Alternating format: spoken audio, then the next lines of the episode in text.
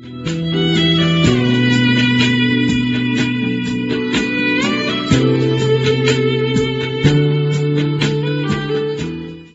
友们，大家好，听段子学书法，现在开讲。上次我们讲了移民书法的味道，今天我们要讲八怪不怪。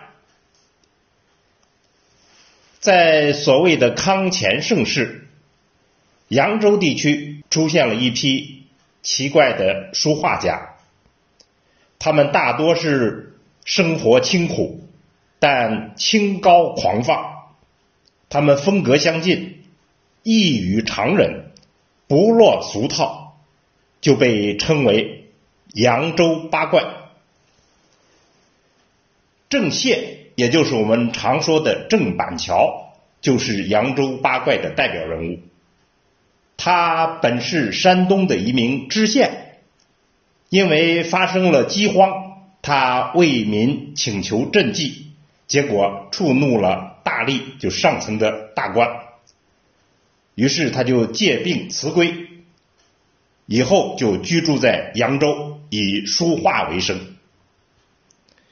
郑板桥是从黄庭坚的书法中间悟到了画竹子的道理，又将画竹子的方法融入他的书法，这样一种奇妙的思路，肯定是那些固守着。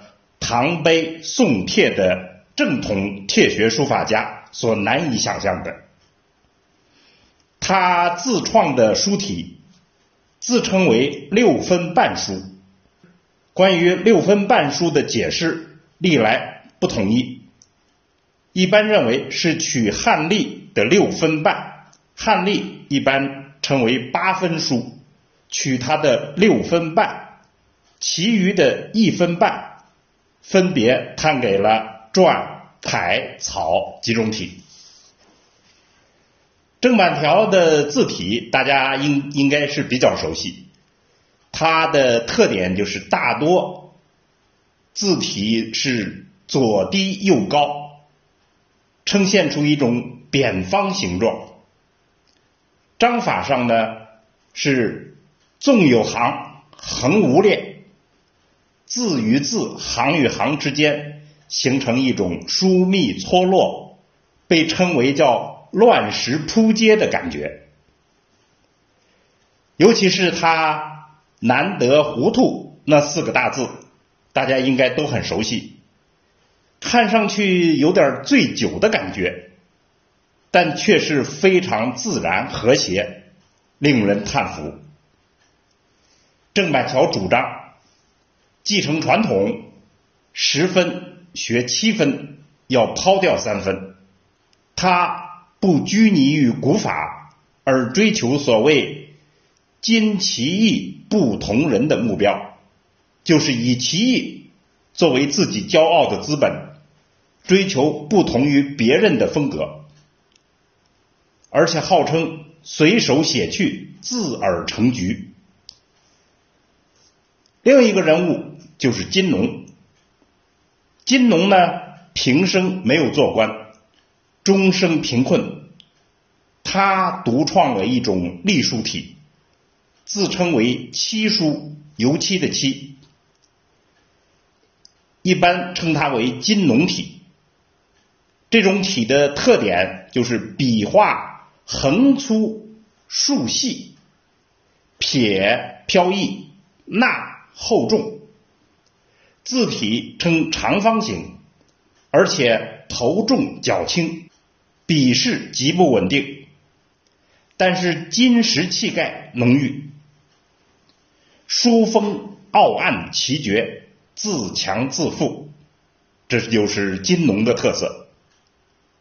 还有更神奇的一位汪士慎，双目失明之后写狂草，他自称。是忙于目，不忙于心，就是我的眼睛盲目，但是我的心却是敞亮的。我无言写，但用心写，这是他的话。所以他就自己取名为“心官道人”。八怪的说法历来不统一，现在一般认为八是个虚数。这个怪团队人数最多的时候达十五人，一般都认为他们的特色就是怪。所谓八怪之怪，首怪在人怪。人怪就是指他们经历坎坷，多怀激愤，偏离了所谓的正宗。他们同情平民，抨击丑恶社会。二指的是异怪，他们的艺术比较怪异，不受惩罚的拘束，不为世俗所诱扰，独创一种风格，自成一家，打破僵局，创新书风。那么，其实说怪不怪，扬州八怪的形成有其特殊的社会条件。扬州是经济繁荣，尤其是盐业发达。于是就聚集了大量的财富，盐商们附庸风雅，赞助文化活动，就带来了文化的兴盛。各地的书画家云集于此。扬州八怪都是饱受贫困、冷落或者其他不公待遇，所以内心积淀了一种反抗和发泄的欲望。与当时的那些官僚文人的优雅从容和流利不同，他们笔下充满了奇绝、深拙和破坏。明末就出现了把绘画技法引入书法的倾向，到了扬州八怪就更加明显。我们可以看到，在用笔上，扬州八怪大量的用。侧锋、扁笔，很夸张的顿挫、轻重，把篆、隶、楷、草不同的笔体混杂使用，在节字上用绘画构图的能力，把方整、规整的字塑造成了一种千姿百态、令人称奇的样子，而在用墨上。